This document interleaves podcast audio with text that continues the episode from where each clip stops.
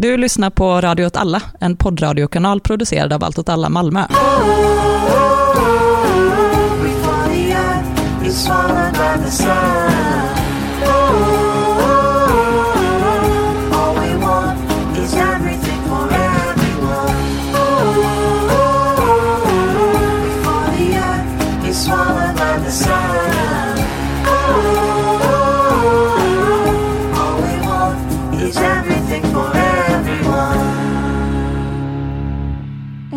välkommen till ett nytt avsnitt av Att bränna en värld.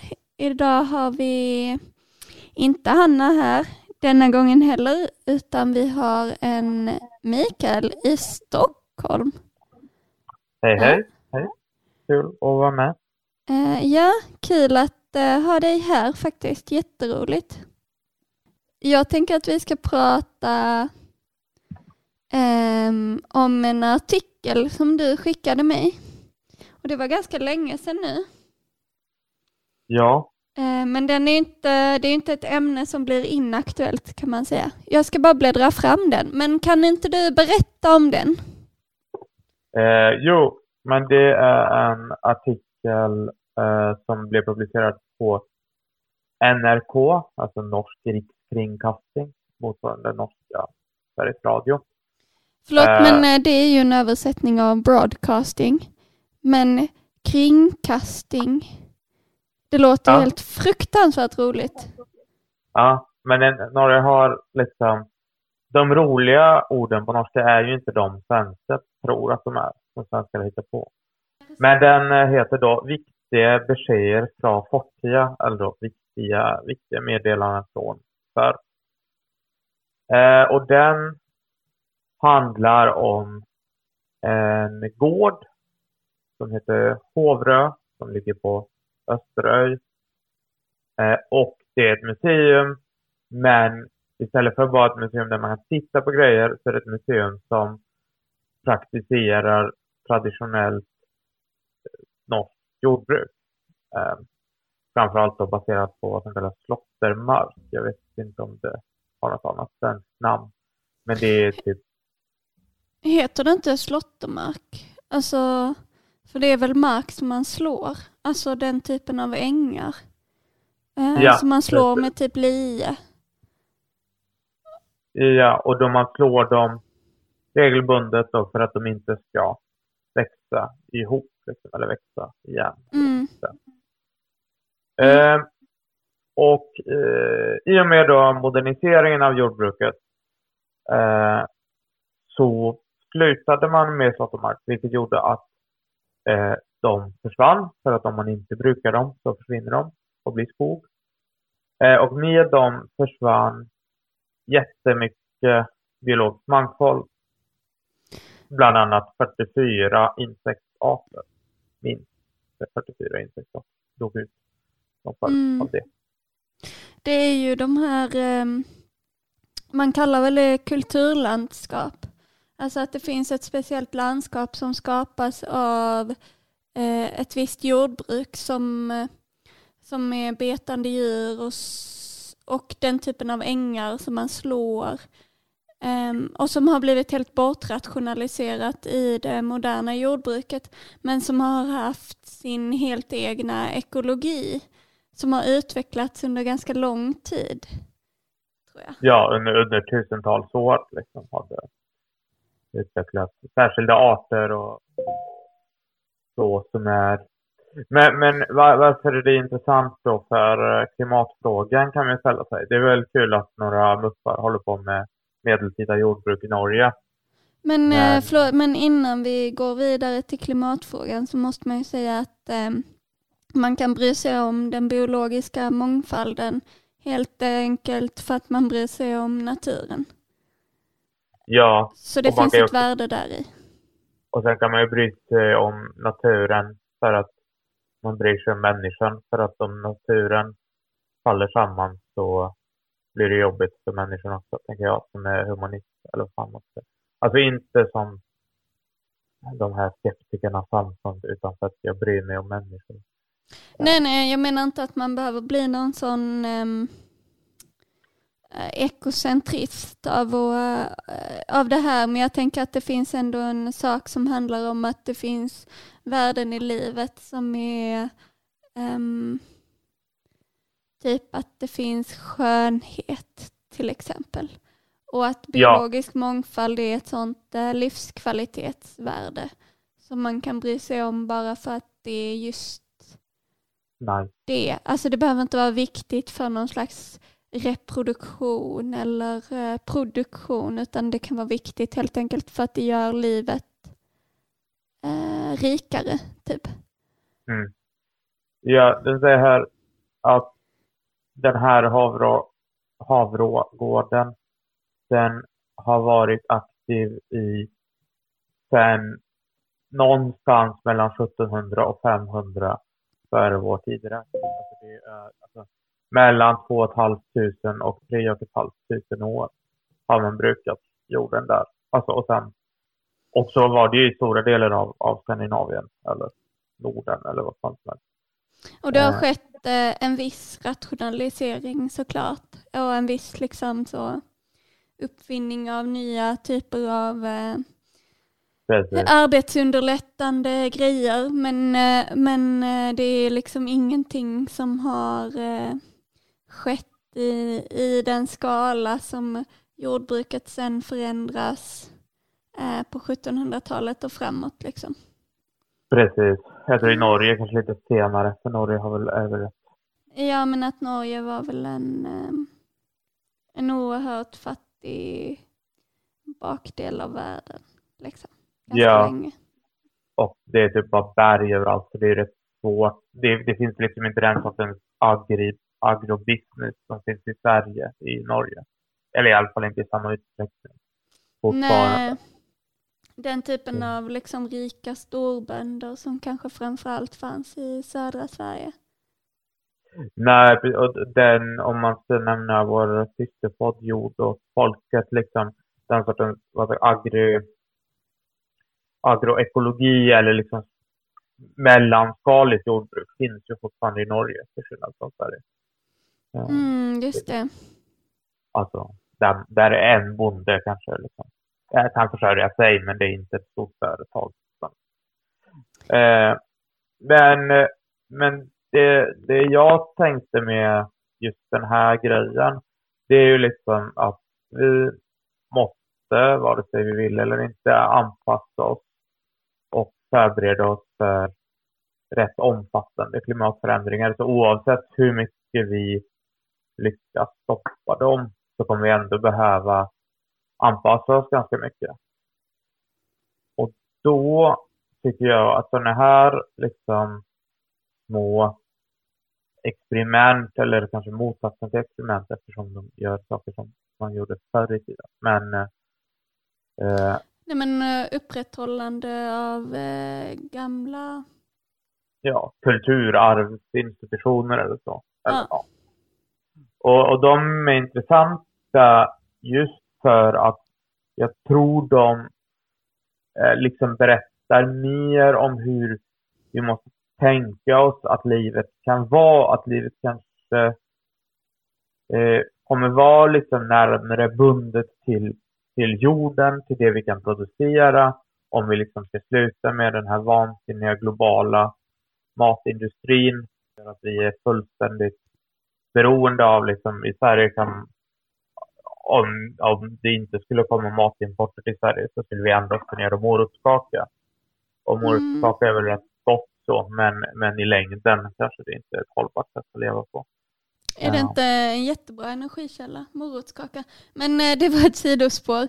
Men jag tänker att man behöver inte tänka sig att eh, det inte följer logiskt att det som händer när man ska producera lokalt istället för globalt är att man återgår till någon slags eh, permakultur. Alltså man kan väl fortfarande tänka sig de här enorma business ehm, eh, lantbruken som man ser i liksom, eh, Sverige. Typ.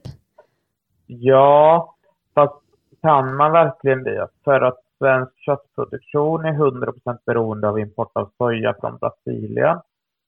där kan man göra sig lustig över då anti-vegetarianer som säger att soja, det är inte bra för miljön. Nej, men kött innehåller ju tio gånger mer soja än soja gör.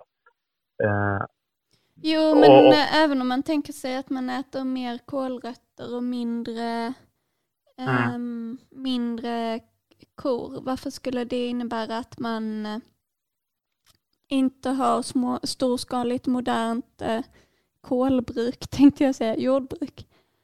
Ja, nej men jag, jag tror det finns, för det andra skälet utom då att vi inte kan leva, det är ju, är ju att modernt jordbruk är 100% beroende av extremt energikrävande framställning av, eh, av konstgödsel. Alltså Mm. utan det så finns inget jordbruk på det sättet som vi bedriver jordbruk nu. För att man utarmar jorden när man bedriver den sortens storskaligt industriellt jordbruk.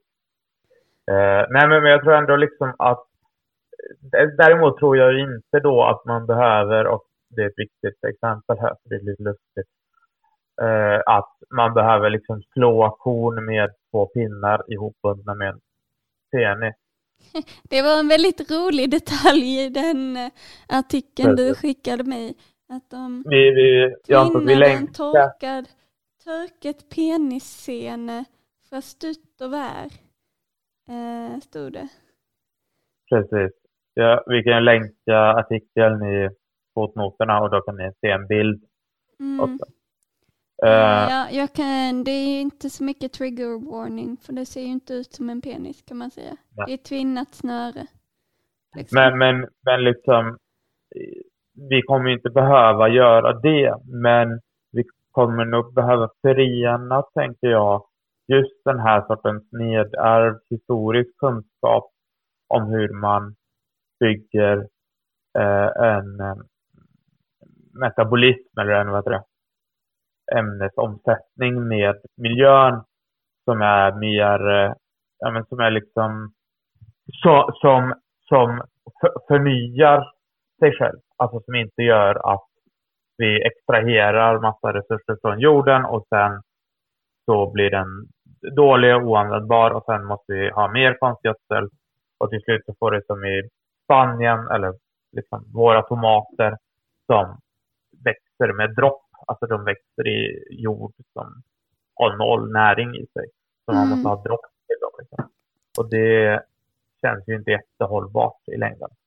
Nej, det är ju rätt eh, de här om hur jorden utarmas och hur ehm, lång tid det tar att återskapa fertil jord efter att den har blivit utarmad.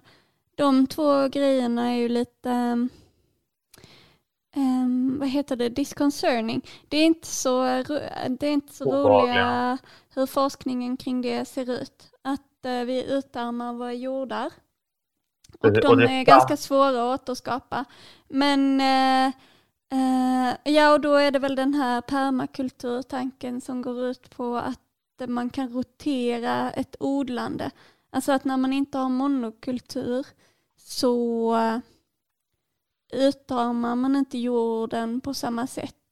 Alltså att det finns sådana metoder för att lägga jorden i träda, för att variera sina växter och så för att låta jorden vila och återhämta sig. Precis. Eh, Som är Och- gamla traditioner som vi, inte, som vi alltid har behövt förhålla sig till. Men sen man Mm. är uppfunnit konstgödsel så behöver man inte det. För man kan bara tillföra mer och mer och mer. Precis. Eh, Och, och, eh, och vidare liksom att, att de här utarmningstendenserna jorden sammanfaller också med klimatförändringarna. Till exempel att utarmningen i jorden eh, höjer hastighet på ökenspridning, vilket också Mm. sker och vilket gör att, att liksom, vi tänker oss ofta att, att klimatförändringarna skadar långt bort och, och man ska liksom inte vara alarmist på det sättet att säga eh, ja, men, men det är ju fortfarande så att Spanien i stort sett är en öken i dagsläget om det inte är för liksom, tillförsel av eh, eh just konst, eh, liksom gödsel och näring. Alltså, eh, som igen bygger då på jätte, jätteenergiintensiva och fossilintensiva eh, Mm, det är också en lite oroväckande sak eh, att den, eh, alltså den ehm, utvecklingen går enormt snabbt i Spanien. Det är en plats där man har odlat väldigt mycket av våra grönsaker. Liksom. Och att det grundvattnet håller man på pumpar upp väldigt mycket av och nivåerna sjunker, det regnar extremt lite där. Temperaturerna på somrarna är väldigt, väldigt höga. Så den eh, utvecklingen där har ju verkligen gått snabbt. Men eh, det är ju inte bara så att det märks i Spanien, utan det är också så att det märks i eh, Alltså typ på norska västkusten så regnar det ju mer än vad det har gjort tidigare och nu, nu så har det varit i flera år att liksom hela eh, bergssidor liksom rasar ner för att leran rasar av allt regnet och det tar med sig liksom hela byar. Så det är inte så att eh, man behöver vänta på effekterna av klimatförändring. Eller så här, den, den är ju existentiell i Spanien på något annat, ett annat sätt än vad det är här just nu.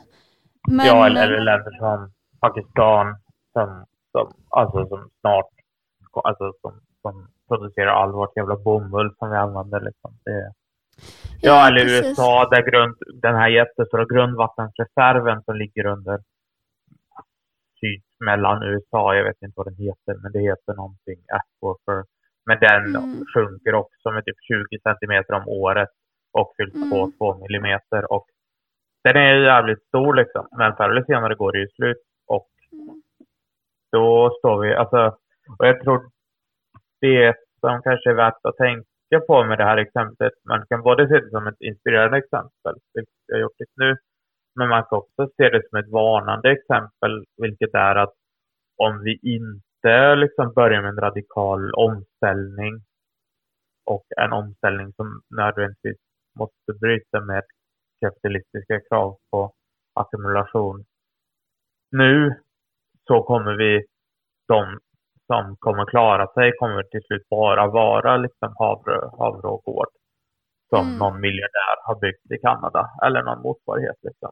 Just det, eller alla de här eh, miljardärerna som köper mark i eh, Nya Zeeland för att där kommer det vara bra även efter klimatförändringarna. Precis, och det och eh, i den förra, förra avsnittet, eller det blir förra, det som Martin var med på det. Nej men, eh, men då nämner han då ekofascism och sen säger han som inte finns. Och det är ju helt sant, alltså ekofascism som faktiskt fascister som bryr sig om miljön på något seriöst sätt är ju en, en ytterst marginell rörelse. Eller vad man ska säga, de här killarna som tände upp eld på någon gård. Det här är, det, det är ju helt ovidkommande. Liksom. Men däremot vill jag säga att liksom status quo är en sorts ekofascism. Alltså en sorts av liksom extremt rasistisk, extremt exterministisk policy där eh, stora delar av världen lämnas helt enkelt åt sitt öde och det är till största delen den fattiga världen. Länder som Bangladesh, alltså önationer, eh, länder som Pakistan och Centralasien, hela Afrika söder om Sahara och så vidare. Mm. Alla de här territorierna lämnas ju till, liksom till, till de värst tänkbara katastrofer, liksom till, till bokstavligt talat liksom Guds straff över, över Egypten. Liksom. Eh, Mm. men så, så jag tycker liksom att ja, ekofascism finns inte och är inte ett problem. Samtidigt som status quo är de facto ekofascism. Mm. Det är den policy som våra regeringar oavsett färg bedriver. Mm. Eh, och det, det tycker jag liksom är värt att påpeka. Det var en liten sidonot. Det var en, en, eh, en liten men viktig sidonot. Mm, Eh, Det är ju också, eller nu är jag lite färgad av att jag har läst, vilket jag sa i tidigare avsnitt, eh, Den obeboeliga planeten. Alltså en ganska snar konsekvens är ju att vi kommer ha mycket mer av den här typen av eh, värmeböljor som dödar människor helt enkelt bara för att det blir så sjukt varmt. Det händer i vissa delar av till exempel Indien Mm. ibland på somrarna. Men att det kommer bli en eh, återkommande, alltså typ varje sommar kommer det vara så. Eh, och det kommer ju inte vara framförallt i Sverige vi drabbas av det. Nej. Och, och och det är en sån eh, obeha- alltså det är en sån det är en sån oerhört omedelbar eh, kris på något sätt. Som liksom när det Ja. händer så är det så eh, oerhört omedelbart. Men jag tänker att det finns någon enorm skörhet i liksom den sommaren vi hade 2017. Var det 2017? När, alltså då regnade det inte från maj 2018. till augusti. Ja. Och jag tror väl liksom den generella, det finns olika jordbrukszoner Mm. globalt. Alltså det finns liksom en nord, eller en nordeuropeisk, det finns en eh, whatever, afrikan, eller västafrikansk, östafrikansk, det finns en latinamerikansk, nordamerikansk, ostasiatisk, centralasiatisk, någonting i den stilen. Mm. så. men, men, men som har relativt lika förutsättningar. Och 2018 då när det var så varmt i Europa, då minskade ju tror jag, jordbruksoutput med 50 procent i Europa Mm. eh, under, under det året. Alltså det är en enorm... Men vi kan då täcka upp det genom att importera mat eh, från resten av världen. Så Mm. det är ju tur liksom, eh, Mm. för oss här. Eh, kanske inte så. Men, men om det sammanträffar flera sådana här katastrofer samtidigt, alltså värmeböljor i Europa, låt oss säga eh, en, jag vet inte vad, en förstärkt monsun, monsunsäsong i, i Ostasien och eh, som lopp, så här gräshoppsinvasion i, i Västafrika. Om alla de tre liksom slår ihop då, vilket blir mer och mer sannolikt, sannolikt för varje år som går på grund av klimatförändring, då finns det ju en risk att vi in, inom relativt kort tid, 10-20 år, kommer att ha en situation där svält inte beror på att vi distribuerar på ett helt vansinnigt sätt. Men utan beror på att det faktiskt finns brist på mat globalt. Mm. Och det vore en helt ny och ganska katastrofal situation. Och för oss i Sverige kanske bara skulle innebära bara att maten blev dubbelt så dyr. Mm. Och det är ju liksom, de flesta skulle klara det. Det skulle vara tråkigt liksom. Mm. Att, eh, att middagen kostar dubbelt så mycket. Men, men för andra delar av världen innebär det ju ja, eh, liksom svält på en helt annan nivå. Eh, Och och det kopplar igen åter till då behovet att återupprätta en form av jordbruk. Inte liksom i den primitivistiska förståelsen med den jordbruk som har, men det kallas för agroekologi tror jag det kallas. Alltså att man har en bra ämnesomsättning med jorden. Liksom. Mm. Alltså i eh, klimatrörelsen så pratar man ju väldigt mycket om att bygga regenerativt samhälle. Alltså Ja. ett, ett samhälle som kan bygga upp sig självt och som kan liksom hela sig självt och stärka sig självt. Och, ehm, alltså för att vi lite just nu lever i ett samhälle där vi eh, gräver undan marken vi själva står på. Ehm, Ja. och att man då tänker sig ett eh, regenerativt samhälle istället. Och framförallt gräver man ju under marken för, liksom, om man tänker på oss här i, i nordvästeuropa, liksom, så Mm, gräver vi först och främst marken under för resten av världen. mm, Sen kommer det eh, slå tillbaka på oss förr eller senare. Men, mm. men eh, Men alltså även, alltså även om man tänker att konsekvensen här skulle bli Alltså låt oss säga att, eh, att eh, klimatkrisen blir inte så himla mycket kris här utan det blir liksom medelhavsklimat här. Låt oss säga det. Det är ändå en enorm samhällsomställning ja, på alla möjliga sätt och vis. och, Ehm. och om man, jag tänker liksom, ja men det blir så här, ja men vi måste ha air conditioners, vad heter det, heter det luftkonditionering, heter det så? Eh, ja, luftkonditionering. Men då måste vi ha luftkonditionering. Men grejen är att luftkonditionering, framförallt i städer, det är så att eh, enligt fysikens lagar så är det så att eh, vad ska jag säga, det blir alltid, alltid mer kaos i världen hela tiden, oavsett vad man gör. Och kaos, ja men det, det är så att det, vad heter det, termodynamikens lagar. Eh, du har läst um. Alf Horn, Hornborg. Jag har läst Alf Hornborg, precis. Ja, precis. Det är därför du är så här. Plogen är min bästa vän. Termodynamikens Jag lagar säger eh, Ja. mindre teknologi så blir det bättre. Ja, och jag, jag är väl inte 100% så, men jag tycker... eh, Nej, men luftkonditionering, problemet med det är då att om det blir kallare inomhus så blir det varmare utomhus. Och är det redan svinvarmt så blir, kommer det kräva mer och mer och mer energi för att hålla samma temperatur inomhus. Men man Eh. kanske inte ska bo jättemånga människor i massa asfalterade eh, Precis. städer. Man kanske ska bo i ett landskap.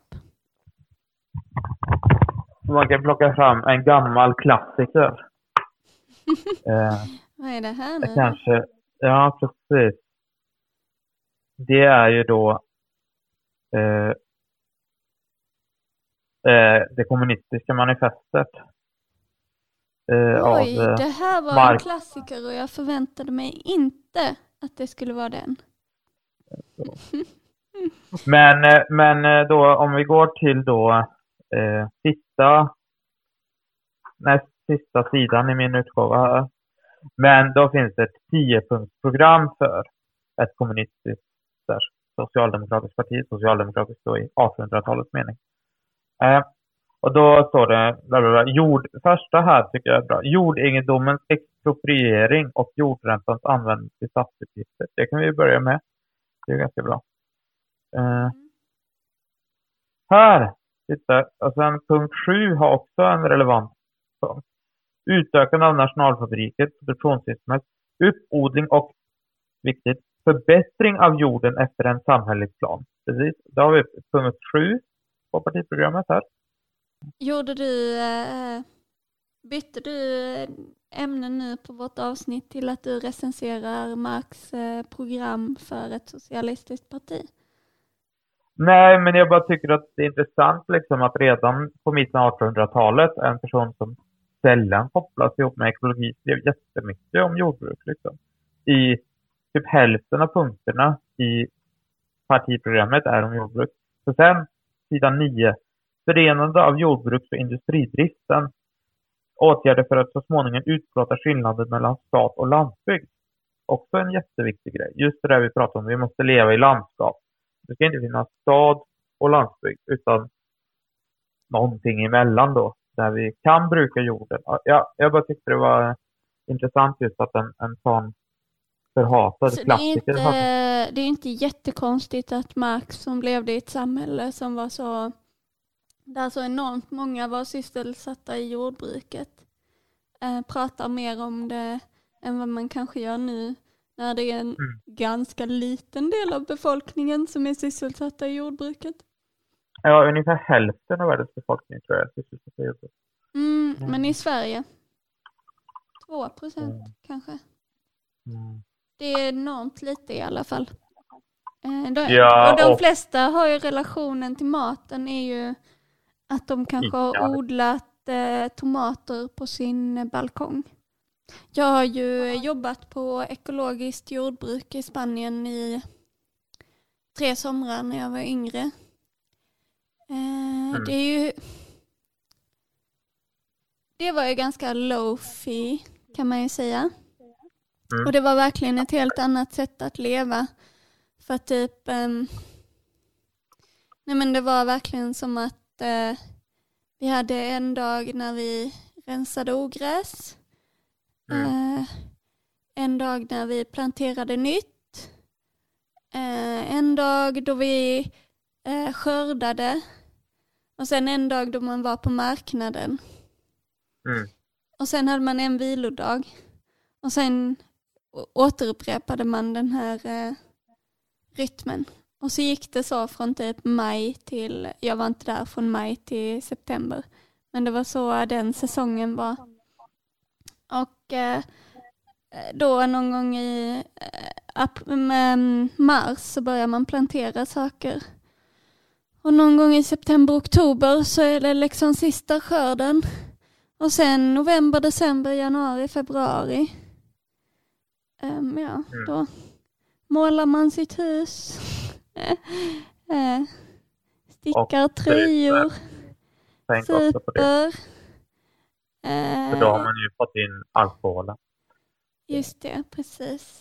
Nu gjorde inte de någon potatissprit där, där jag Men var. Men, vin kanske. Eller cider. ja, cider gjorde vi lite. Det var kul. Men ehm, eh, det är ju ett helt annat liv. Alltså på vissa sätt så var det härligt på ett sätt som eh, livet annars inte är. Men det var ju också slitigt. Men jag kan verkligen sakna det enormt vackra landskapet som man fick eh, jobba i. Det var jättefint.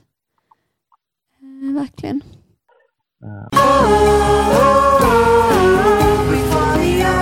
Before